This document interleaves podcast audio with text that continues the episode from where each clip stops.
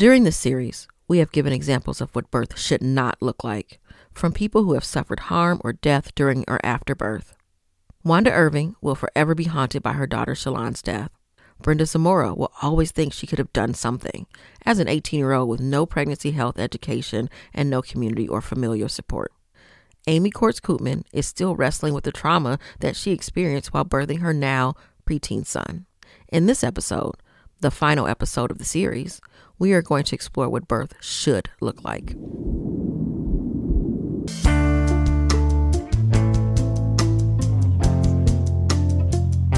Black women and Black pregnant people's bodies have historically and continue to be under surveillance and monitored and controlled. I wrote a report called Women's Watch that predicted that there would be overlap between the white supremacist movement and the anti-abortion movement. Birthing persons are not listened to. Well, they used to birth in the fields. They can handle pain. It's about gender. A husband stitch? It stopped short of where Mengele and the other Nazi architects took it. She was basically kind of just yelling at me for being pregnant, and I never went back to the O B. And the nurses, no one would come out and see me. They just wouldn't face me. This is American Dreams: Reproductive Justice. I'm your host, Erica Washington. My name is Chandra Summers-Armstrong. I'm the Assemblywoman for Nevada Assembly District six here in Southern Nevada. In twenty twenty-one, Assemblywoman Summers-Armstrong brought forward a bill for Medicaid to reimburse doula services. I didn't have a doula, but I had a midwife when I lived in Germany. And both of my two older sons, Brandon and Dexter, their births were assisted by this midwife. Her name was uh, Frau Gisela Busa. This bill idea came from us at Make It Work Nevada. Quentin Savoir, who is now the president of the Southern Nevada chapter of the N double A C P, reached out to the Assemblywoman about sponsoring it, but she already had a connection to supportive birthing services. When he was talking about the effects that they believed doulas could have on good birthing experiences for women, I thought, wow. Are these ladies actually going to get a little bit of Frau Busa and the love and care and attention and advocacy that I got with her? I can get with this bill. So that's how it happened. Frau Busa attended Summers-Armstrong in the nineteen eighties. Her first son is now thirty-five. She paid out of pocket because the nearest hospital the military would cover was two hours away. She paid one hundred twenty dollars for all of her care, from prenatal to birth to postpartum. It was an amazing experience. My doctor was the, they called it the head chef. He was the highest O B G Y N at Saint Joseph's Hospital or in that particular medical group. I didn't know at the time that part of the care that I paid for, for each delivery included the midwife. And what came with midwifery services was her, Frau Busa. She taught Lamaze. She taught La Leche, I think is what they call it, how to breastfeed. It included a visit to my home. Remember, this was the eighties, and Summers Armstrong was in her early twenties, an Air Force wife having her first child. It was the best substitute that I could have had not having my mom there. And she really embraced me as a human being, as a very young woman. I can't explain to someone who hasn't had a child before what that is like.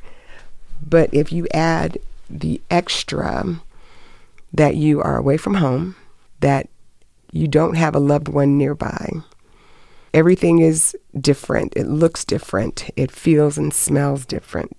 And then to be in this experience of your life, to have a baby, to have someone there who really like was just my my coach, advocate, and really, really cared for me. She was so funny. She probably was five feet one, stocky German lady, dark hair, and she was tough. Amazing, amazing experience I will never forget. Assemblywoman Summers Armstrong was a co-sponsor of the midwives bill that was brought in twenty twenty-one. That was Assemblywoman Danielle Monroe Moreno's bill. And it failed by one vote toward the end of the session. As of this taping in mid-February, we are not certain if she is bringing the bill in twenty twenty-three, but the doula bill did get signed into law in twenty twenty-one. Let's clarify, a doula is not a midwife. Midwives help a birthing person give birth. Doulas are... I call them superheroes, but that really doesn't encapsulate it. They are public health assistants. They are an information conduit for the mom. They meet with her. They build relationship, which is really, really critical. They're the advocate, and their job is only the mom. And that's where things are different, because the midwife's responsibility, if anything goes haywire, is the baby. Doctor is the baby. But then here's the mom, kind of left in the wind. And one of the things that uh, was discussed during the hearing is that we see often in so many cases that birthing persons are not listened to during the process. They're not listened to by healthcare professionals, um, namely doctors and nurses.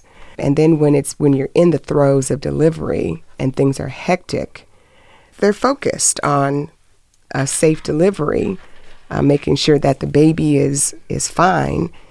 But we see with these statistics, especially for Black women, and we've had so many really sad cases of, of women who have expressed vehemently, uh, their family members have expressed, something's not right, I don't feel well, I'm feeling this thing or that thing. And too often, these moms, birthing persons, are poo-pooed. Oh, you're okay. That's normal. Don't worry. It'll go away soon. The New York Times jumped on this with some new statistics in early February. They reported a study that found that in California, the infant mortality rate for babies born to the richest white mothers was one hundred seventy-three in one hundred thousand. For the poorest white mothers, it was three hundred fifty per one hundred thousand. For the richest Black mothers, four hundred seventy-three babies per one hundred thousand died in their first year. For poor Black mothers, the number is six hundred fifty-three per one hundred thousand. Being Black, even if you're Serena Williams, will not put you on equal footing with your white peers when you give birth or anything. That's what racism is. But by the numbers, it gives a remarkable context. We know all of this. You can listen to previous episodes. What Summers Armstrong is saying is that doulas might be able to help. We are hopeful that having a well-informed advocate will help reduce these types of horrible outcomes where we have moms who are dying after delivery or during delivery from things that could have been addressed if someone had just listened. Listening is the key to the research of Doctor Saraswathi Vedam. She is a former midwife who now runs the Birthplace Lab in Vancouver, where she researches best practices and scores states on how well they adhere to them. Most states don't adhere very well. The highest score is a sixty-one in Washington state. That would be a D minus in letter grades. When we did that study, we were always looking at what was better for the service user. Is it about being able to have a licensed provider, or is it about being able to have access to high quality care in the setting that you are, wherever you are? And if you have to change the setting, that you continue to have access to the best quality care. She's talking about integrating medical systems, which she defines with seven categories. Scope of practice. Can midwives take care of a wide range of clients, including breech births? Site of practice. Can midwives birth at someone's home? Are they limited to a birth center? Do they have to be in a hospital? Access to medications, access to physician consultation or specialist care when needed, governance structure, who was responsible for deciding what best practice was and doing quality assurance and quality improvement and review of cases. Was it another profession like physicians or some nursing board, or were midwives who understood their practice involved and at the table? What about things like physician supervision? It's become very apparent that if you have to get your license signed off in a certain state, before you can provide services, and no physician will sign it off because they don't necessarily want to take responsibility for somebody else's work. And those supervision laws actually detracted from quality of care and increased the disarticulation between the professions instead of everybody working together. There are no states that do well in all seven of these practices, even when they try. In one state, the laws said that certified professional midwives could access life-saving medications like things to control bleeding or oxygen. But in that same state, the pharmacists who dispensed those medications could only dispense them through a hospital pharmacy. But C P Ms don't have hospital privileges and therefore couldn't access the meds. State law said they could do it, but there was no pragmatic way for them to implement the law. There is something like this in Nevada, too. Assemblywoman Danielle Monroe Moreno carried a bill in twenty twenty-one to license birth centers and included certified professional midwives as among those who can work at or own them. That passed. The companion bill to license C P Ms did not. So we have a law that says C P Ms can work at birth centers, but no one can hire them. Also, we should note that the bill failed by one vote because it came with a fiscal no. The midwives backing the bill insisted that oversight be done by a separate midwifery board, which would consist of mostly midwives. This would have cost money. It didn't get the two-thirds majority needed in the legislature to raise revenue.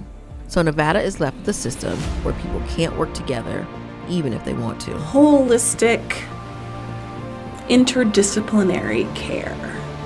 That's a myth in Nevada right now. That's Jolena Simpson, a Las Vegas midwife who now works at Make It Work Nevada. You heard her in episode two and six. On Doctor Vedam's scale on how well birthing systems are integrated, Nevada comes in with a twenty-nine out of one hundred. Illinois has a score of twenty-five. But that's only because when the study was done, Illinois did not license certified professional midwives. That has just changed in the beginning of twenty twenty-three, though with restrictions. And as Mary Lee Young described to us, the clinic she works at, P C C Community Wellness Center, was designed with integration in mind. If they risk out of birth center care, they haven't risked out of midwifery care because we can still care for a lot of patients that are more moderate risk and even like on the low end of high risk because we work very closely with our collaborating physicians side by side in the hospital. So there's a lot of co-management that happens. But just because you risk out of the ultra low risk birth center setting doesn't mean you've risked out of midwifery care. That, as Jolena alluded to, does not exist in Nevada. Every specialty has a different pool on them. They say they want to work with midwives, but they say their specialty can't do it because we're not licensed.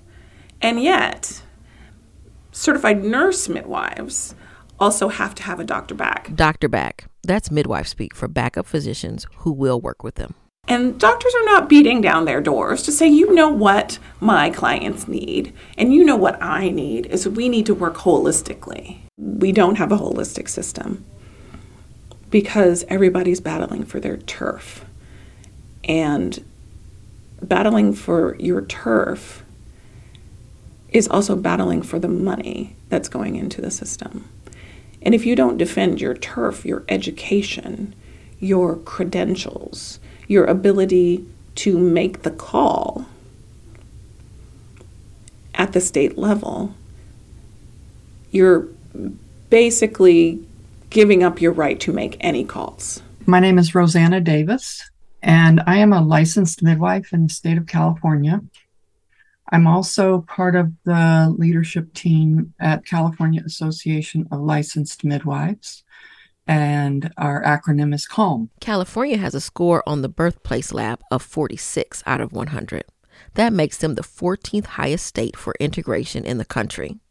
The reason the state is not higher is because California midwives are overseen by the state medical board rather than a separate midwives board. And there are a lot of turf battles. You just never know who's going to be on a particular shift that doesn't agree with the client's choices, or they have assumptions or misinformation about what it is that licensed midwives do, how they're regulated. The worst of it is when midwives and their clients are refused care. Fortunately, that rarely happens, but it shouldn't be happening at all. Or they're delayed care, or they're treated punitively. On the other side of that, there are places and hospitals and communities where it is working. It can boil down to an individual charge nurse who's working that shift, or the doctor that gets called in from home and, and who's never seen this patient before. And some of that's quite understandable, which is why we would do better to have better communication and cross-professional education. We have amazing transfers of care in Utah. That's Libby Silva. You heard her in the last episode. She's a midwife in Salt Lake City. Utah is number ten in the U S on the birth lab rankings, with a score of fifty out of one hundred.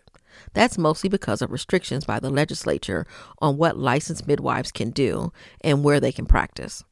Utah also doesn't pay certified professional midwives through Medicaid, leaving poor women with fewer choices. Utah does, however, enshrine into law the idea that midwives can practice without a license. This is a very autonomous state as far as what kind of midwife you want to be or not be and what kind of restrictions you might want to have. In Utah, as well as Illinois, C P Ms in birth centers cannot deliver breech babies. They cannot deliver twins or vaginally deliver a second child after a first child was born by cesarean. In birthing parlance, that's called a V BAC, vaginal birth after cesarean. This is the one sticking point that midwives consistently bring up when they talk about regulation and oversight by doctors rather than other midwives. We have a regulatory stalemate, and the bone of contention is whether or not a woman with a prior cesarean needs to have an exam with a physician in order to have a home birth with a licensed midwife. In Utah, we have large L D S populations, and so there is a lot of sway legally for licensure to remain optional so that women in the church can continue attending births of other women in their communities. There are certain midwives who have all the training and certification but choose not to be licensed because they want to do twins and breaches out of the hospital. They want to allow clients to go past forty-two weeks of pregnancy. Past forty-two weeks? That's almost a year. We definitely have certain limitations with our licensure, but overall, I do think that it is helpful in creating the standard of care. Libby makes clear that she doesn't love the idea of unlicensed midwives. Her argument is that the licensure provides a playbook of sorts that everyone along the chain of care understands. In other words, it creates that holistic system of care, even if it might restrict what midwives can do or do on their own. Our birth center and our midwives are treated really, really well by local hospitals. And so when we're consulting, when we're transferring care, it really feels like we're all following the same standard of care. And I feel like clients really do reap the benefits of that, whereas you hear lots of horror stories about the train wrecks that were transferred to the hospital with unlicensed midwives, or the midwife was unlicensed, so she didn't go with the family, and bad things have happened. I do think it's harder for the medical system to have respect and trust in folks that are unlicensed because there is no standard of care. There isn't that thread that's kind of connecting those providers. And here's where we get into the conflicts about midwifery. Because what Jolena and other traditional midwives question is, who sets the standard of care? And where is the birthing person's choice in all of this? I did have like some struggles in my pregnancy. Right when I was like five months pregnant, it almost looked like some kind of like autoimmune disease, but the doctors were never able to figure out what it was. They checked my gallbladder, all, all kinds of tests they ran on me. That's Ashley Horans Alvarez, whose story of seeking out a midwife after a problematic hospital birth with her first child ran in the last episode. Jolena was her midwife, and the pregnancy wasn't smooth. Those two times I went to the emergency room, it was tough because we were, it was during the pandemic and nobody was really able to go in with me. But my midwife fought. She made sure to ask all the right questions for me. Even her questions would even intimidate them, you know, because she knew what she was asking. She was asking all the right questions. And I loved that because I, you know, wasn't fully aware. I didn't know what to ask, or I would be shy. They would intimidate me. I'm very appreciative of her. I went with her because we didn't know what was going on. And once we got to the hospital and the parade of clinicians coming through going, we don't know what this is either, right? We've never seen anything like this. And then it's time to get like, what are the labs saying? What are you looking at on the labs? What are these levels? Can you explain this to her? She needs to understand this, because if you're going to discharge her still feeling like this, we need to understand what next steps are. If we were to look at the charts from those emergency room visits, it would likely not say that the patient was scared or confused. It would likely not note that she was hungry. Ashley said Jolena ended up bringing her food. Even the story Ashley detailed in our last episode, when the doctor came in wearing pajamas, acting irritated, and left the clamps on her umbilical cord as it dropped to the floor, were not likely to have been noted in the medical charts. Let's go back to something Jolena said in episode two. Non-compliant. That's one I still hear all the time. Non-compliant. I'm hungry. I'm in pain. I'm giving birth at two a.m. on a night where the hospital is short-staffed and the doctor has to be roused from his comfy bed. Non-compliant. I forgot about everything once like my eyes connected with my baby. It was just like I was able to do skin to skin. I was able to breastfeed her right away. It was amazing. I was just crying. And then you hear them too in the video. Oh, here come the waterworks. Here come the waterworks. Whatever is in your chart doesn't tell the whole story. The nurse isn't going to document that the doctor came in drunk smelling like booze. Not, that's not going to be in your chart. Ashley never said her doctor was drunk, just irritated and rude. But did that make it into her chart? And did that help with the birthing process? To be treated like work that the medical professionals resented? But there's something to be said for everyone speaking the same language. What it comes down to is a matter of respect. There are midwives who don't respect doctors and doctors who don't respect midwives. There are plenty of good O Bs who do beautiful births every day. We only hear when something goes wrong, for both midwives and doctors. But both professions are practicing all the time, and the vast majority of women give birth without any trauma or complications. But there is still inherent power imbalance. Libby puts her faith in a more standardized system so doctors can trust midwives. Jolena comes from the point of view of being on the other side of the power imbalance.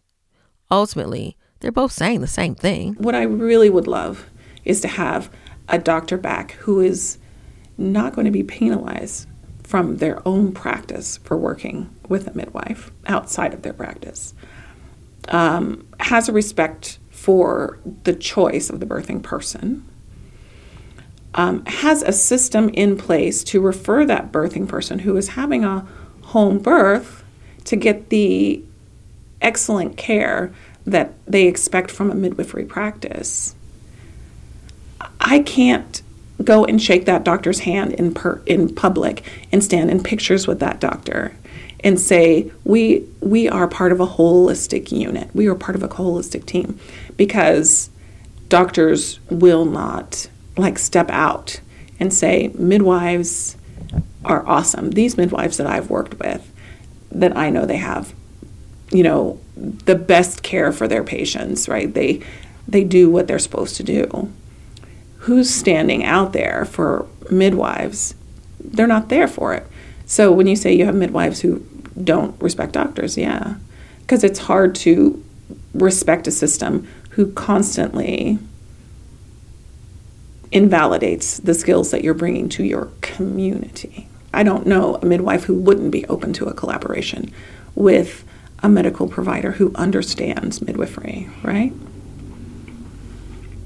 And allows them to be in their specialty. That's the struggle. That struggle is the core issue, says Doctor Vedam, the researcher who scores states on their openness to midwifery. Libby and Jolena might disagree on what a holistic system may look like and how much autonomy midwives should have, but Doctor Vedam's research shows it doesn't matter how the groups work together as long as they do. We did a fifty-state environmental scan of what were all the rules and regulations and statutes in each state for midwifery practice, and did they exist at all? So then we said, well, how do we then connect that? Is there a difference between these different types of qualifications, and does that connect to outcomes? Other people had done really good quality research on comparing outcomes and philosophy and characteristics of care between certified professional midwives, certified nurse midwives, and certified midwives. And we were able then to feel confident that actually we're more alike than disalike. And while some of us have more engagement in one setting or another, and there are some differences in scope of practice. Uh, around pregnancy and childbirth, it's really pretty similar. Let's emphasize this. The outcomes between midwives and doctors and between different kinds of midwives are pretty much the same. The key factor was, how is it implemented on the ground? Can the person who's pregnant find a provider who is qualified, has the basic skills and equipment necessary to attend them? And can they access specialist care when they need it, whether or not that person is licensed? That ended up being more powerful with connecting to outcomes, and particularly for Black and Indigenous service users. All we need to do is build systems of trust so that that can happen. That should be easy, right? Midwives do a different level of care, right? It's the same work, but once it reaches a certain level, we have to be like, mm, we need to pass you on to the next clinician. Should you have all the options? Yes, I want you to have all the options.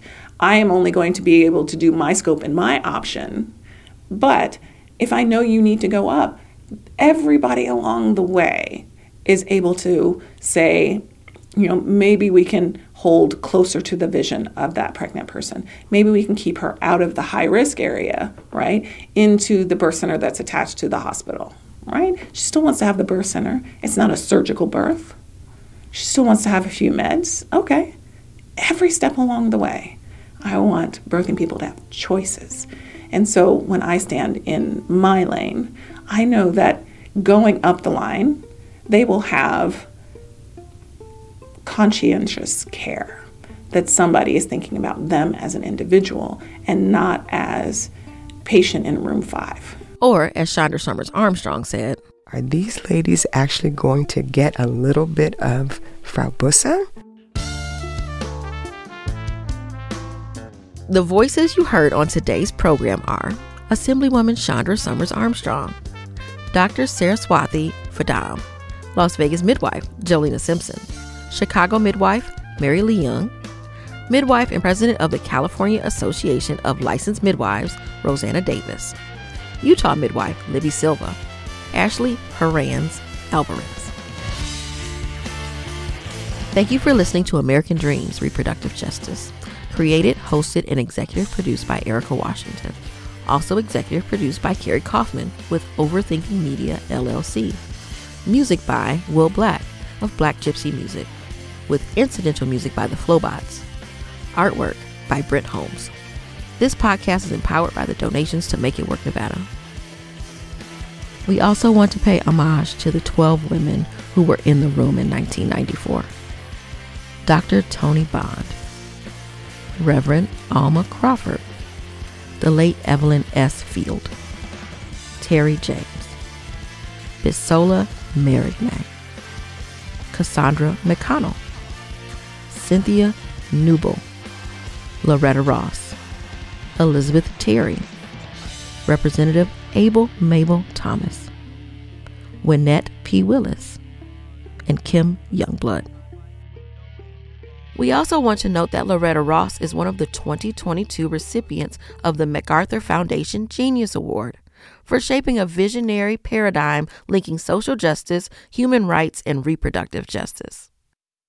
This is American Dreams: Reproductive Justice,